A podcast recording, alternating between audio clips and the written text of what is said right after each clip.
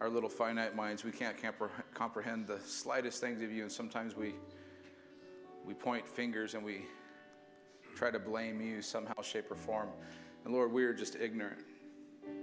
There's so much we don't know. Lord, thank you for the insight in your word and the relationship and the, your presence that brings little pieces of understanding of your goodness, of your mercy, of your tenderness, of your will. So, Lord, I ask that the remainder of this time that you would just anoint me, anoint the hearers and the listeners of your word.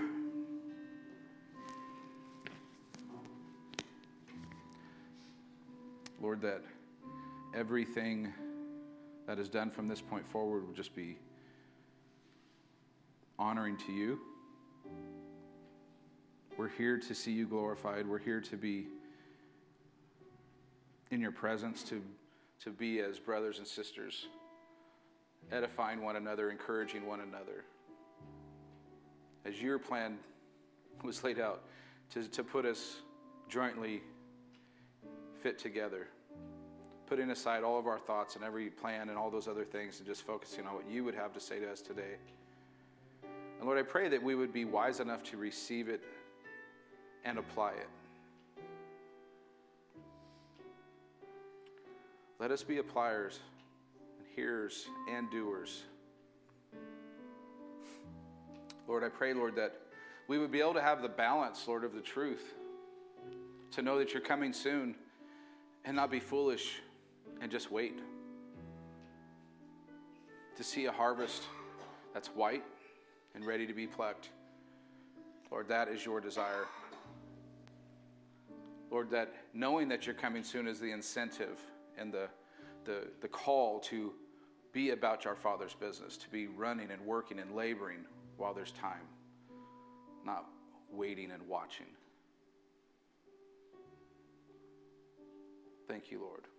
Amen. Amen. Thank you, worship team, and sound team, and media team, and usher team, and greeter team, and amen. All the different parts of the body. I will say, if, if um, you are to this point been just the consumer, we would love to, to plug you into um, some of the other ministries and needs.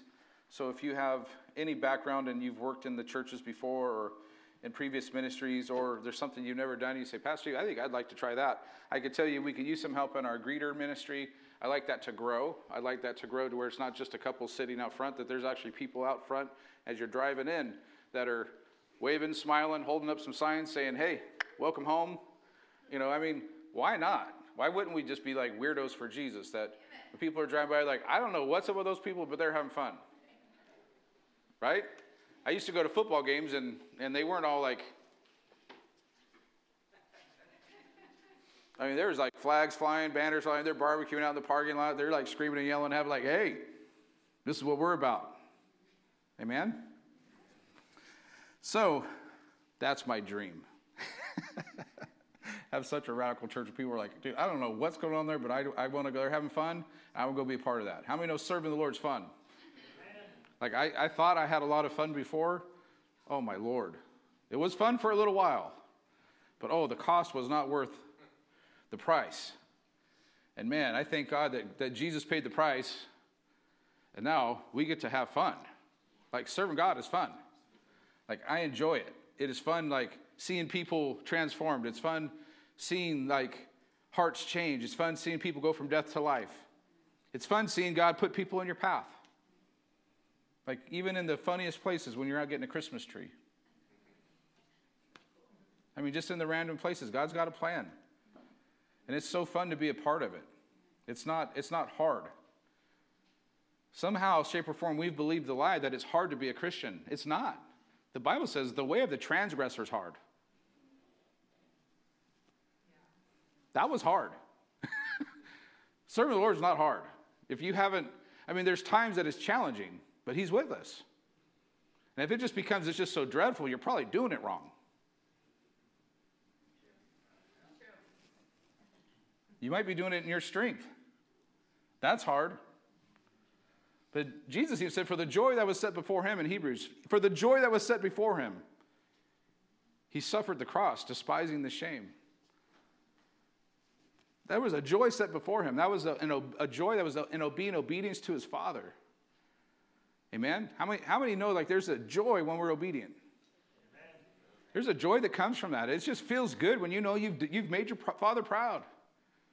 And it doesn't have to be some huge thing. Just in something just very simple of just saying, Yes, Lord, I recognize that's you, and I recognize the importance of it.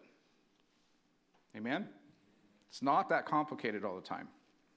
So, I'm just going to say, go out there and say um, something very bold. I believe the most critical and important messages ever written to churches we are studying right now.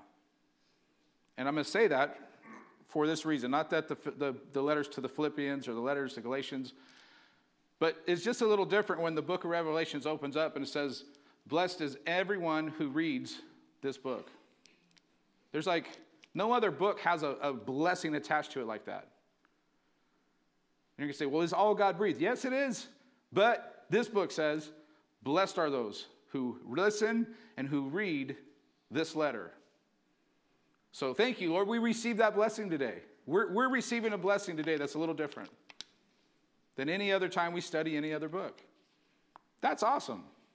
So I believe these are pretty important letters. Um, this morning, we're going to start down the, the path of the message to um, Pergamos. Um, there's two different names it's Pergamum, Pergamos. Um, most people call it Pergamos, but really, I think the true um, name is Pergamum.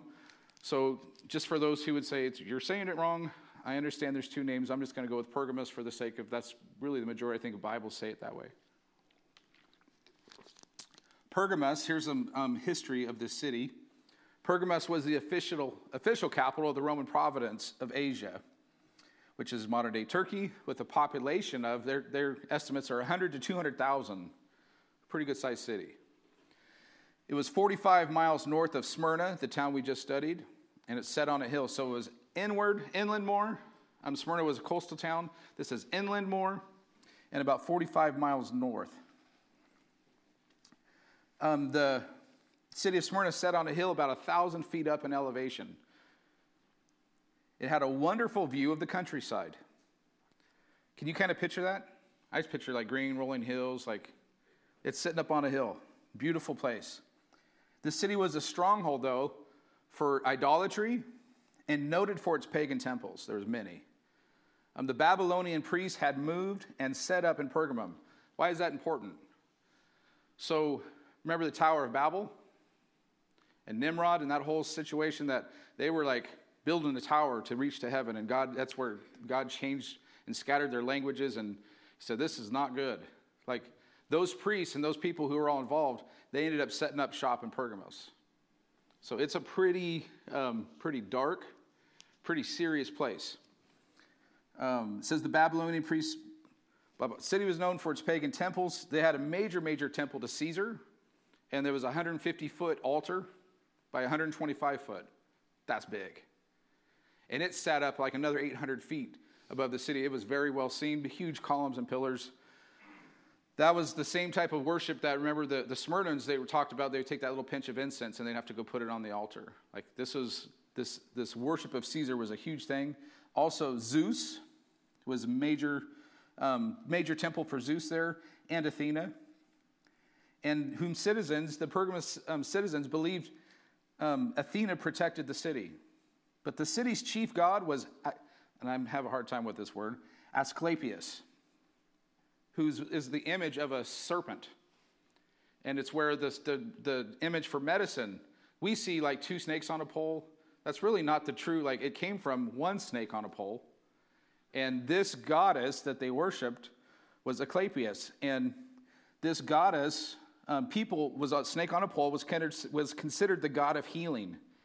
And people came from all over the world to seek healing from this god. Now, we know and our children church ministry knows, they just taught our kids, like, how awesome is this? Our kids, little kids, were taught about the serpent on the pole in the wilderness like two or three weeks ago. I'm like, most people don't understand the history of that. They don't really understand what that was. But our little ones are being taught. So This, the serpent on the pole was when the children of Israel were going through the um, Red Sea. They were traveling in the wilderness. Serpents began to bite them because they were murmuring and complaining, and people started dying. So Jesus told Moses, Put a serpent on a pole and lift it up. And when people would look to the serpent on the pole, they would be healed. Now, that was a foreshadowing of Christ, of Jesus being lifted up, and we would look to him as our healer. Now, why, why is it important? Like, why, why would there, and it's kind of weird because it's almost like an idol, and one of the kings eventually ends up grinding that thing up because people were beginning to worship it. So he destroyed it. He's like, we are not, this is no bueno. but the whole idea is, is God had already said, like, cursed is anything that was hung on a tree. So God told Moses, hey, put that serpent, the image of a serpent, on that pole and lift it up, and that would be cursed. So, anyways, isn't it interesting how Satan tries to steal what God is doing, and there's always a counterfeit?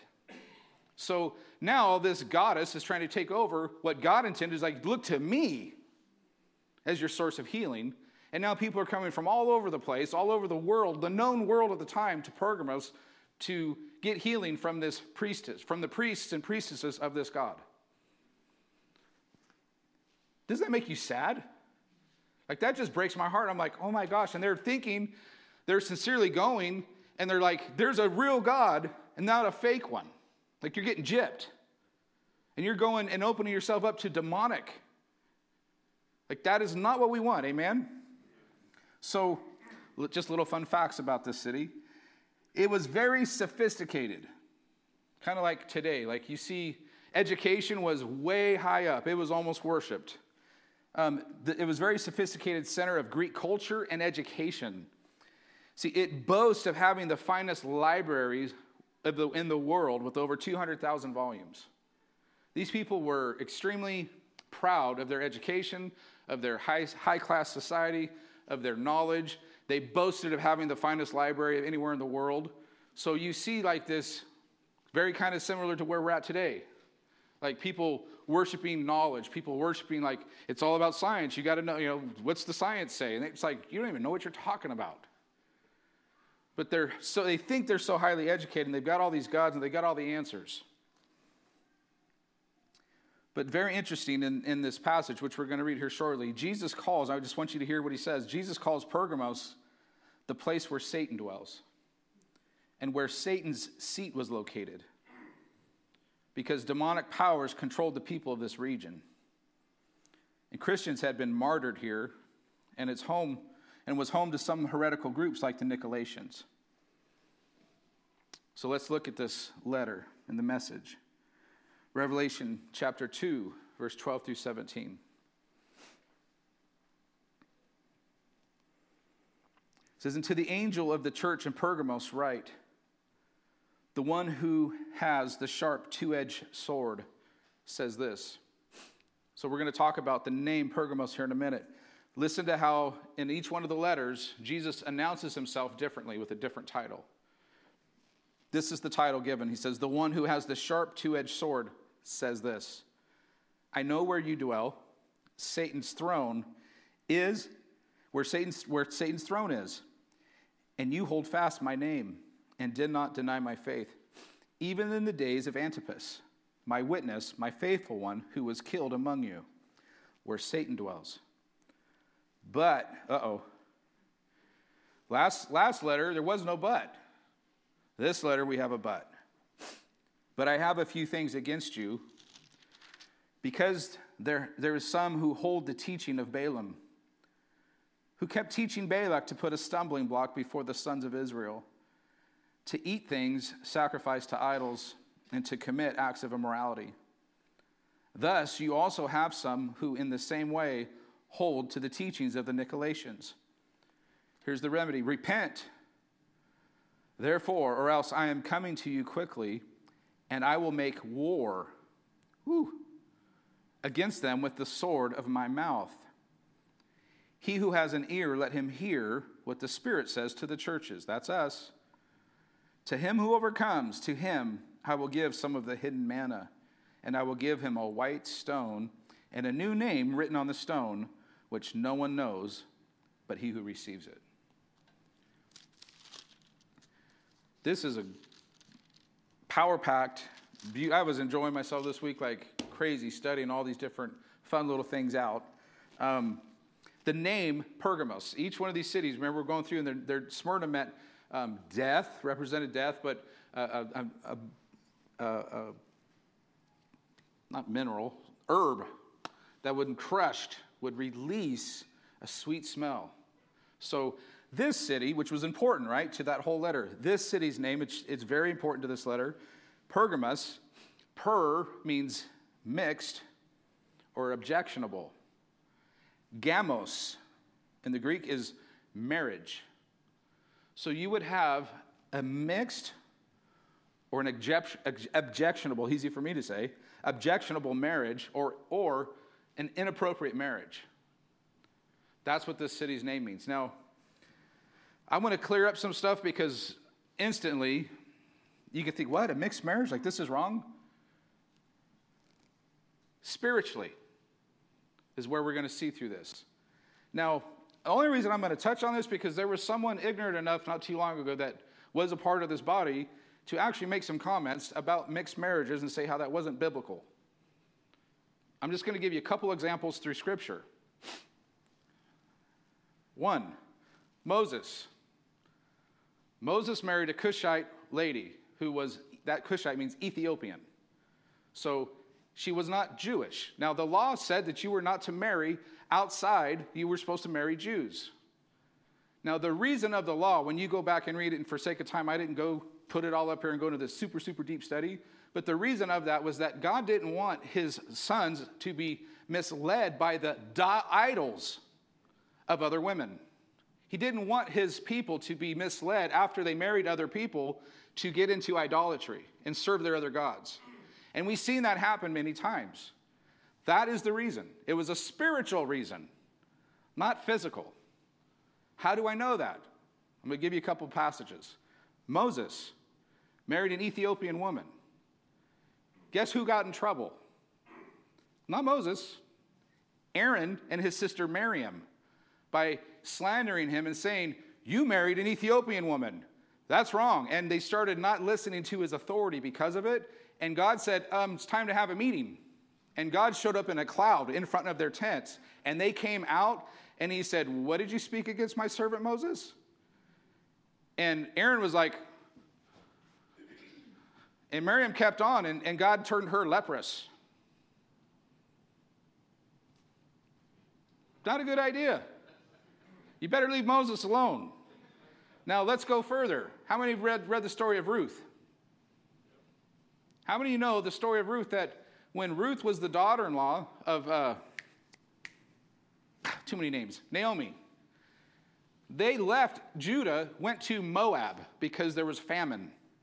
So their son, her husband died, then the sons died.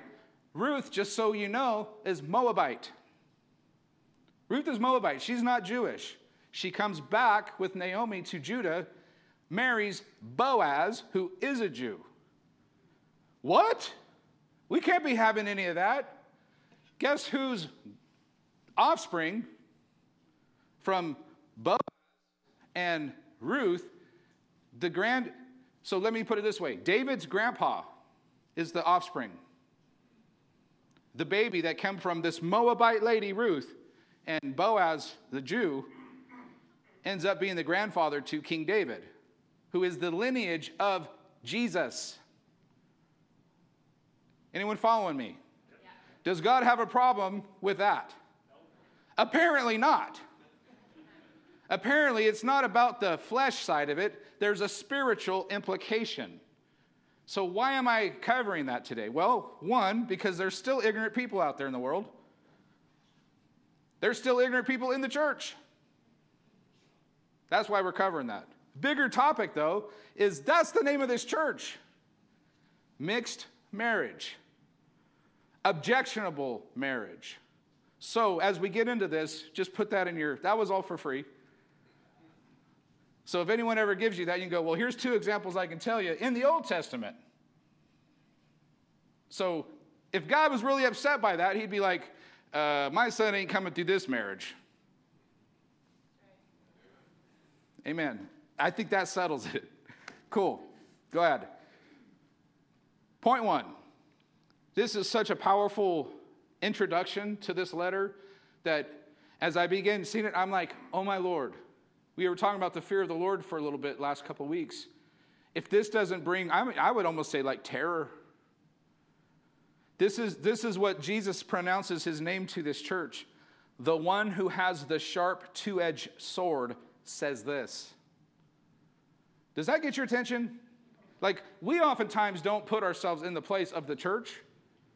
Like, this, all of these letters say, He who has an ear, let him hear what the Spirit is saying to the churches. You need to put yourself in this letter today. You need to put yourself in this letter, like right now, because the Spirit is speaking to you, the church. And Jesus is saying to the church, the one who has the sharp two edged sword says this. Now, that title brings instant respect, does it not? Like, I don't know about you, but if, and we're going to read some, some passages about Jesus' two edged sword. As soon as I read, I'm like, oh, yes, sir. You got my attention. Like, there's not too many swords I'm too nervous about, but this one, Jesus ain't playing right here. It brings full respect. Jesus, what is his two edged sword? Jesus short, sharp, he says, sharp two edged sword represents God's authority and judgment. That's what a sword is for. It's not like to brush your teeth with. Amen. There's a reason there's a sword. It brings his authority and judgment. He is saying, like, I'm speaking right now with authority, and there's judgment. Jesus' sword, how many know where his sword is located? Is he carrying it on his side? I know what our sword is. It's this. How many know where Jesus' sword is located? His mouth. It comes out of his mouth when we see all through Revelation. Jesus' word is his sword. It is, do you see this as a little different authority? We need to see this word like with some severity. It's, it's, it's for real. It holds an authority behind it that is no joke. These letters, and he is speaking and announcing himself. The one who comes with the sharp two edged sword says this. That's why I'm saying these letters are pretty important. like, I don't know what else we got to do to pronounce that, but hopefully you guys are following with me on this one. Revelation 1:16, remember when Jesus brings the introduction that we covered a few weeks back? The introduction to the book of Revelation, he is described this way. In his right hand he held seven stars, and out of his mouth came a sharp, two edged sword. And his face was like the sun, shining in its strength. The sword comes from his mouth. Revelation chapter 19, verse 11 and 15. And I saw heaven open, and behold, a white horse. Now, this is at the conclusion. And he who sat on it called faithful and true and in righteousness he judged, judges, and wages war. His eyes are a flame of fire, and on his head are many crowns. And he has a name written on him which no one knows except himself.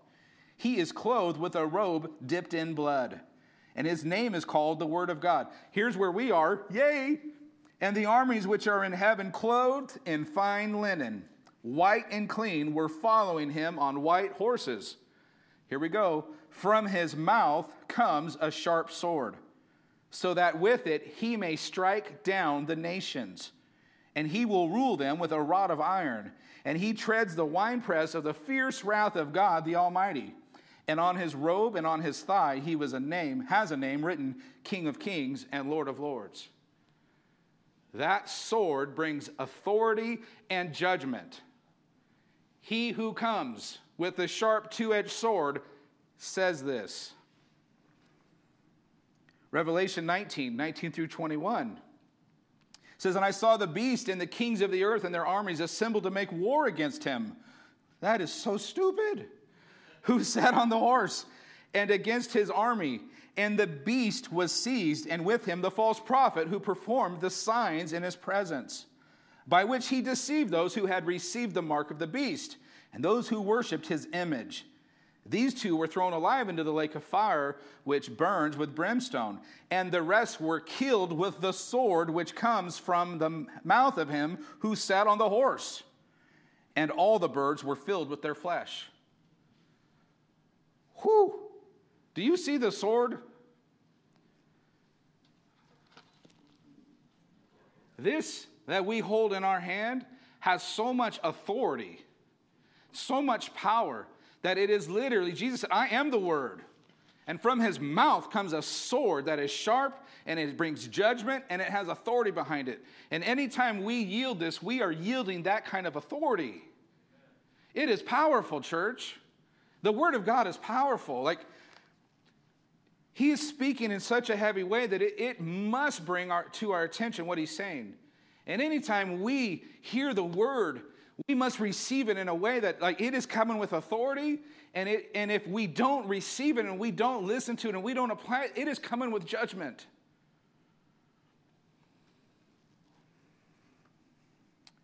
The bible teaches that judgment must begin in the house of god. Does it not? We oftentimes like as christians we want to have this like well this world they need to get dealt with. Put your seatbelt on because God usually, when, that, when it's time for judgment, He's going to judge His house, His home first. And we see that all through Scripture. We've seen over and over and over with the Babylonians, different ones that would uh, go in and, and deal with Israel. They would go and, and tear them up and enslave them and take them into bondage. God dealt with Israel first. God was bringing judgment to them first. Then he dealt with them. Amen? Yay. Thank God for it. He's, he, he said, Look, I need to get your attention. These letters that he's bringing to the churches and to the churches of the last days, he is saying, Listen to me and get your ship in order.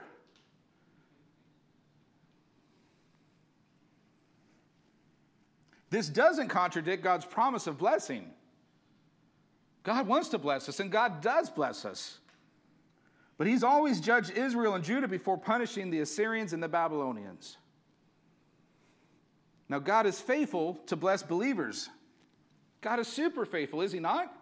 God is faithful to bless us, but he is just as faithful to discipline us. Amen? He, does a father discipline the children that he loves? A good father does, and we've got the best father. So why would we think we wouldn't get disciplined when we do dumb stuff? It's the discipline. It's the discipline. The discipling is the root word of discipline. Discipling. When you do discipline well, it's discipling. When you don't do it well, it's just punishment. God doesn't bring punishment to his children, the punishment comes to those who are not. But discipling and discipline comes to his children. Yay, it's teaching us. Thank God for that. I'd rather get dis- disciplined than punished. I've had both in my life. I like discipline. I mean, I like to not have to get disciplined, but none of us are like, we don't come out of the womb like Jesus. We come out of the womb like devil. Different dad, like Adam is our dad. Right? I'm to get everyone all messed up. What's he saying? I know. Well, I was. You guys are all little angels. I know. Here's a verse to, to just say I'm not crazy. 1 Peter chapter 4, verse 17. This is Peter saying, For it is time for judgment to begin with the household of God. And if it begins with us first, what will be the outcome for those who do not obey the gospel of God? We talked about that outcome last week, right?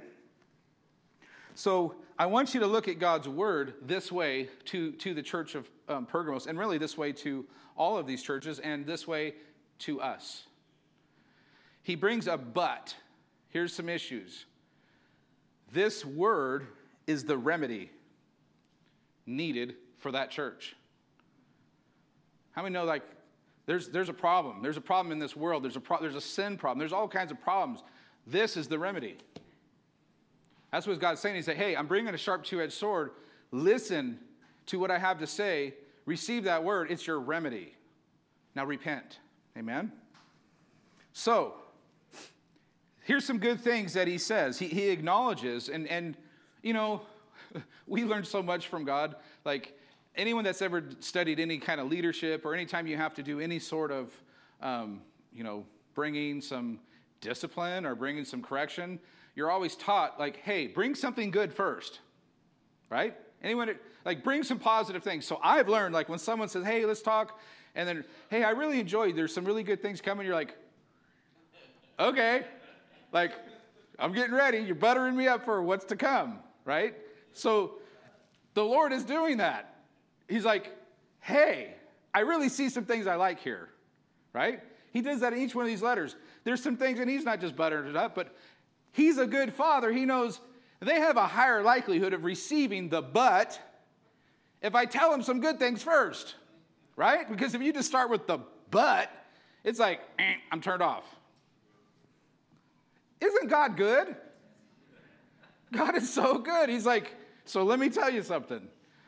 I am coming with a sharp two edged sword. Get your attention. Hey, there's some good things I see. So here's one of them. He says, You hold fast my name. And good Lord, is there anyone else dying of heat right now? No? You guys are cold? We need to swap. like this little bit of elevation change is like six degrees of temperature. It's got to be. All right. I'm going to work on a fan next service, I promise. Because it is hot. He says, You hold fast my name. He says, I know where you dwell, which we're going to get to, where Satan's throne is, and you hold fast my name. The first um, encouraging word that the Lord says, You hold fast my name. Now, we talked a little bit about this a while back, how important it is. Like, we don't use God's name in vain, right? And I, and I really am so convinced that what the, in the Ten Commandments, when it says to not use God's name in vain, is not using it in a curse word. That is not really what he's saying. I think it's way more powerful than that. Now, we shouldn't do that, obviously.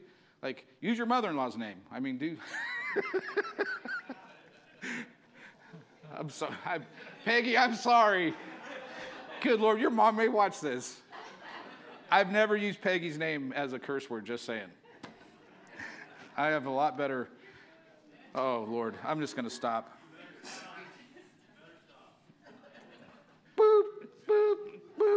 To back up out of here. Thank you, Lord. So don't we don't want to use the Lord's name or our mother-in-law's name. So listen to 99% of what I say. Yeah, use your dogs, just something. Um, but this church did not use God's name in vain. So they're getting a good Good grade on the report card there. They understood, and this is how, this is what really, why we're, we're to be good um, stewards of the name of God is we're ambassadors, right?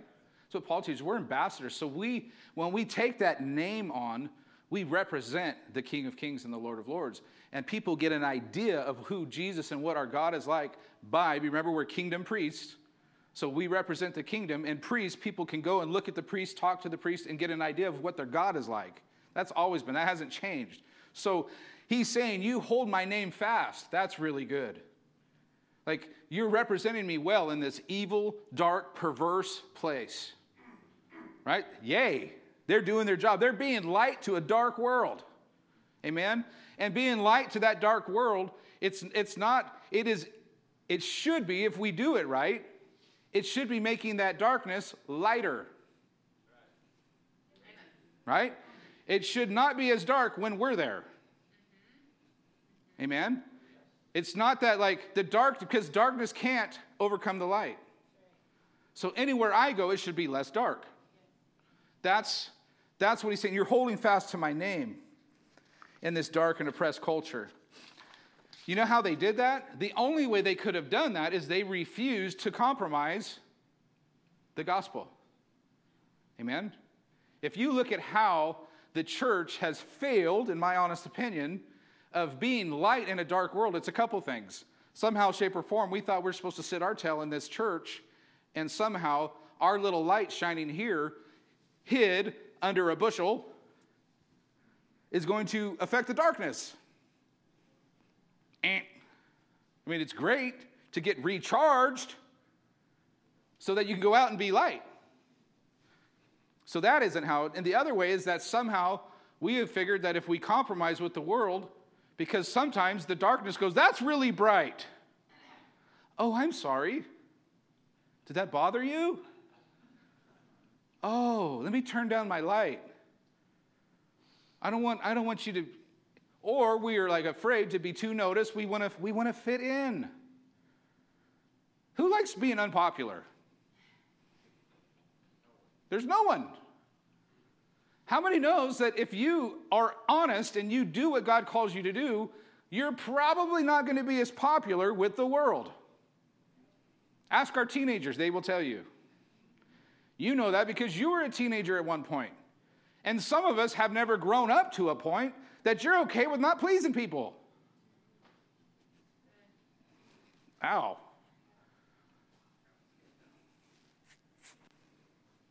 So we compromise. He's saying, You are not compromising.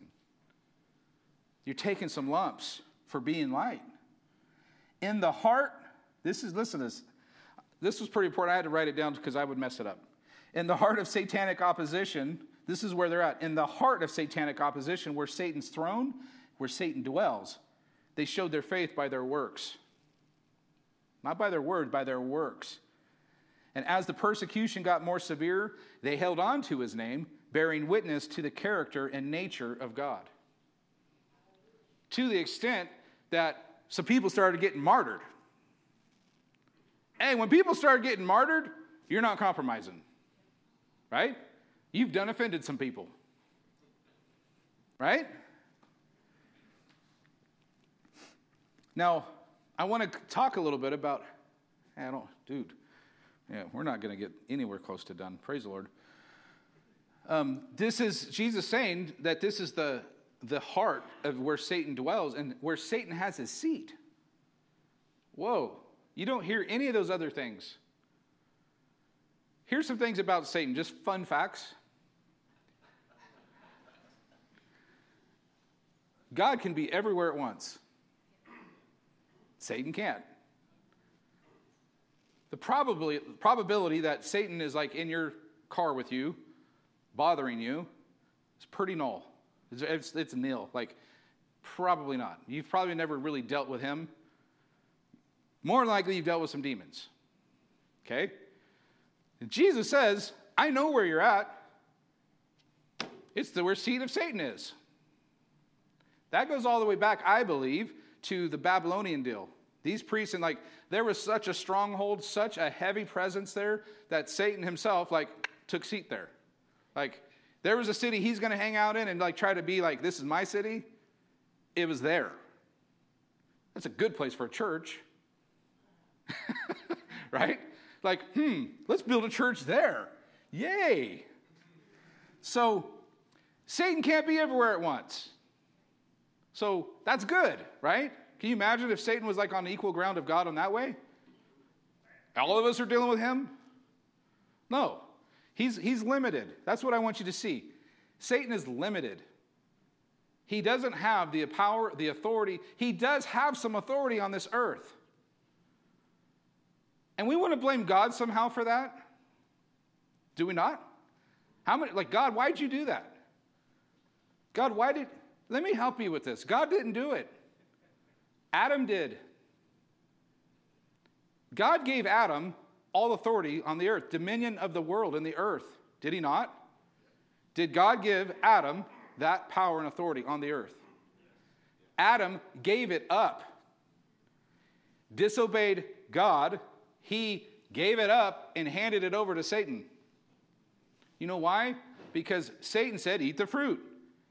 Adam, rather than obeying God, Adam obeyed Satan placed himself under Satan, Satan said, Thank you very much, Adam.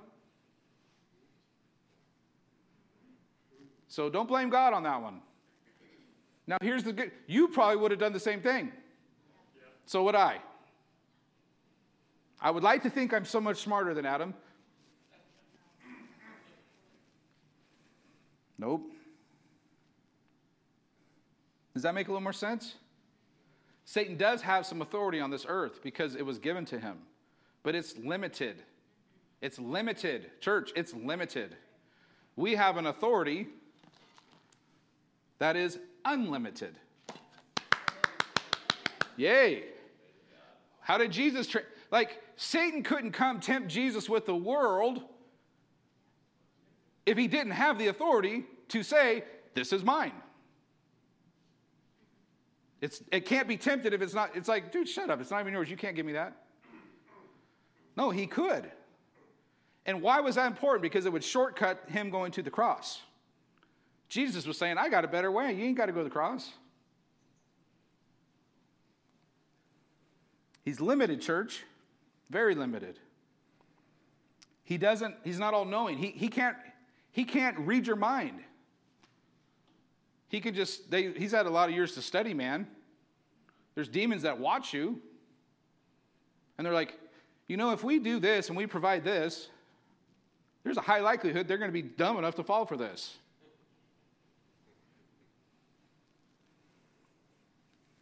But he can't read your mind. He just could like throw thoughts out there. Hey, try this. Try that. We're like, no. it should be as simple as Jesus like, and what did Jesus, how did Jesus combat that? This ridiculously powerful sword. Amen. Can we get into point three? I'm not scared. Let's try it. Ooh, I don't know. This one's a.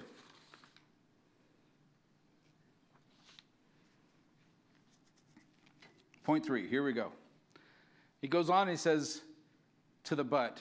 So there's a good group of church that was holding fast to God's name, good group of them that were suffering um, persecution, not falling back, but it's just like today. How many know everyone that comes to church, everyone that has the name Christian, isn't on the same page? No different here. So here's a group of Christians, here's a group of this church. He's saying, You guys are rocking it. I'm proud of you. But there's a portion that he says, But there's some of you, right? He says, There's some who hold to the teaching of Balaam. Well, who's Balaam?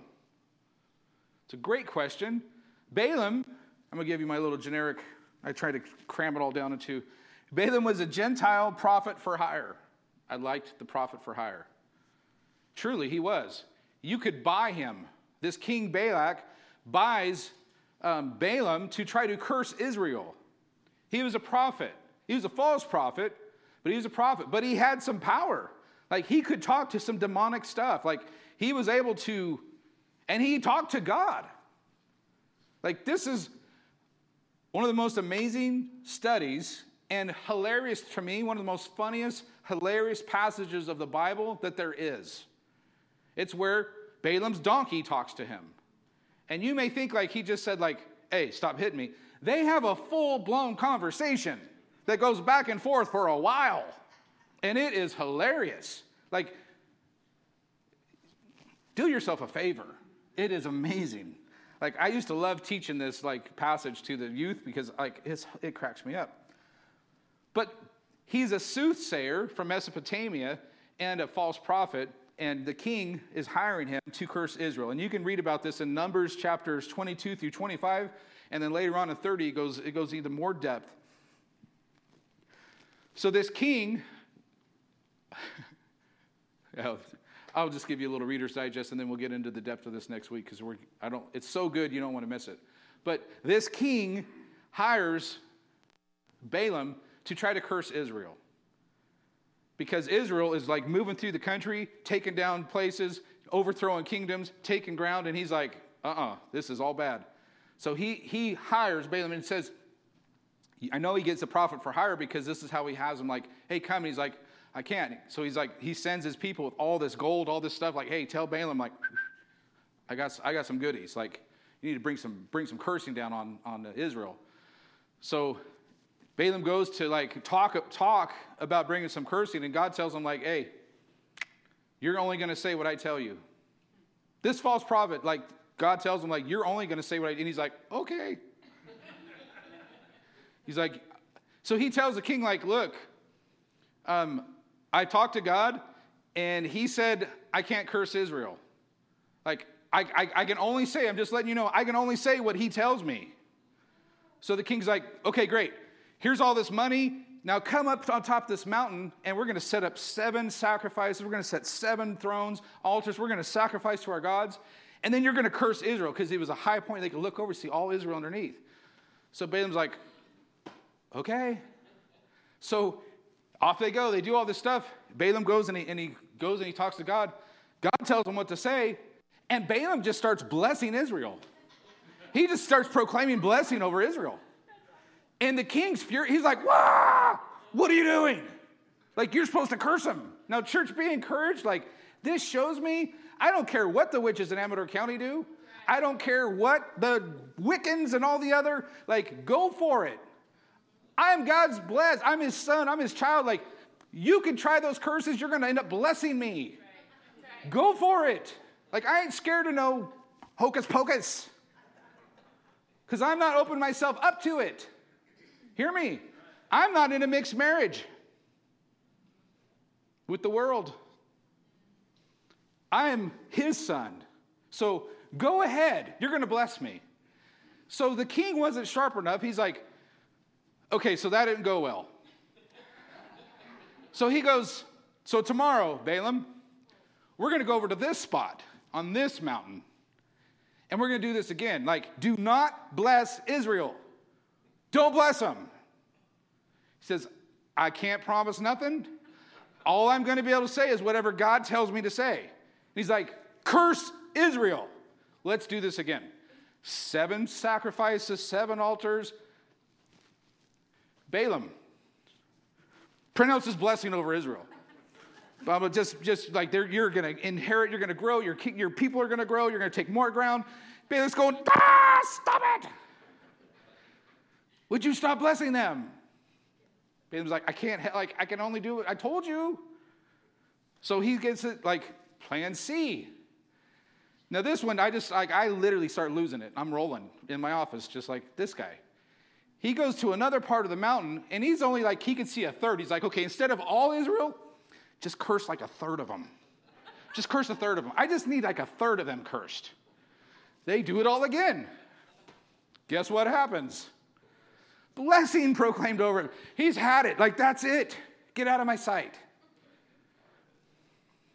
But Balaam, this knucklehead, literally, Balaam, this prophet, talks to God, knows, like, I can't, like, God's, he is the one. But oh, his love for money, profit for hire. Yeah, we don't have time.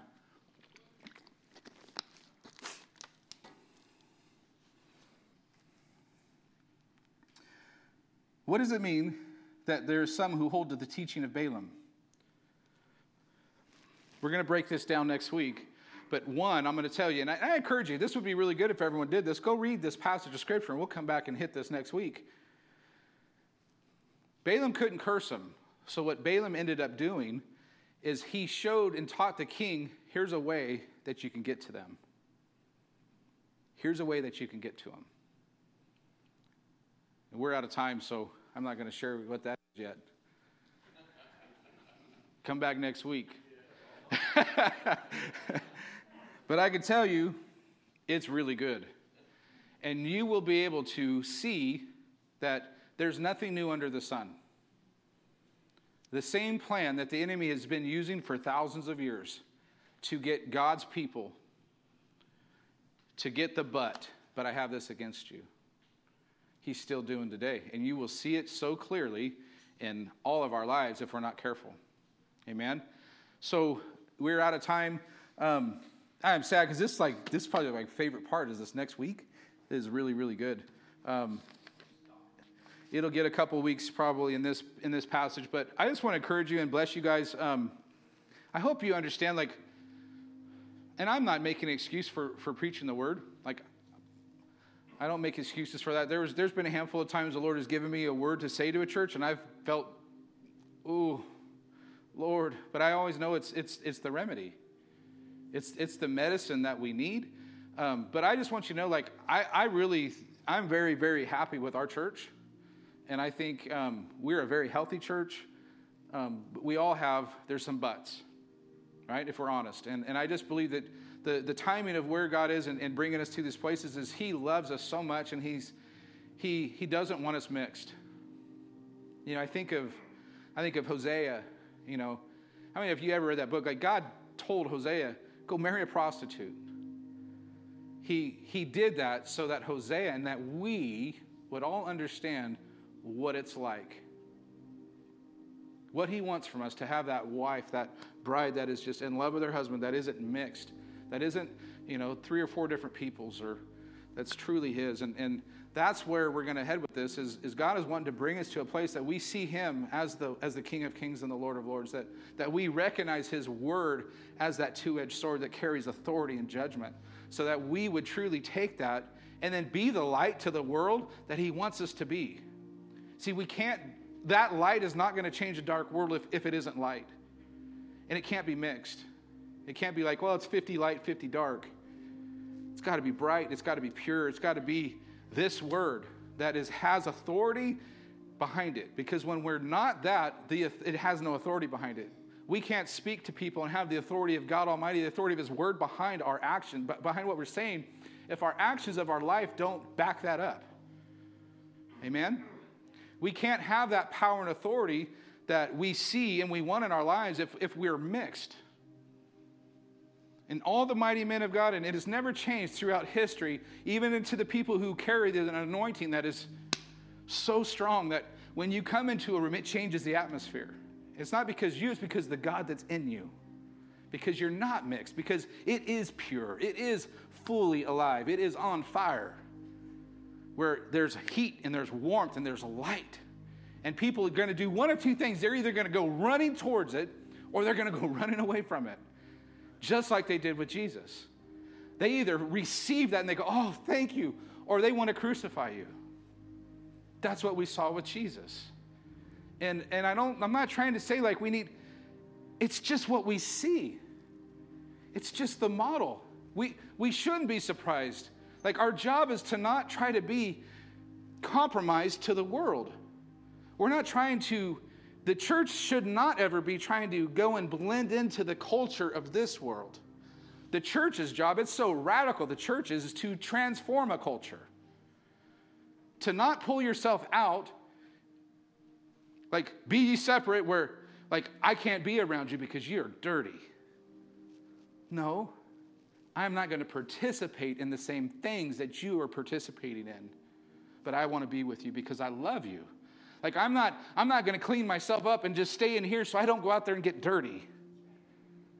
No, you're going to clean yourself up. You're going to get this word and you're going to get empowered by the Holy Spirit so you can go out there and not compromise, so you can go out there and not take on and do the same things they're doing so that you can be the hope and the light to that world.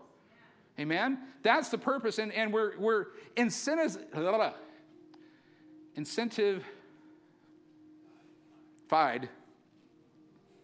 What was it? That because we know he's coming back soon. That's the incentive, not the incentive to sit on our tail and wait. Church, I, am telling you, I do not believe God's going to say, Well done, good and faithful servants, for sitting on your tail and waiting for me. No, he's not going to say well done for that. He's going to say well done when you've been out outside this safe, beautiful place after you've been recharged and you're kicking butt and taking names. Forgive me. But that's what we're supposed to be doing for the kingdom. Like, get your, your sword bloody. Get some mud on that uniform. Like, not inside, but on the outside. You're going to have to be among some people who might smell they might smoke weed. They might, you know, like, oh, what's that? What's, they might be homeless. They might not be. They might be in a three piece suit, but their sin reeks. Their pride rose so high to high heaven, and you're like, I can't talk to them. Someone's got to, because they're going to spend eternity in the lake of fire.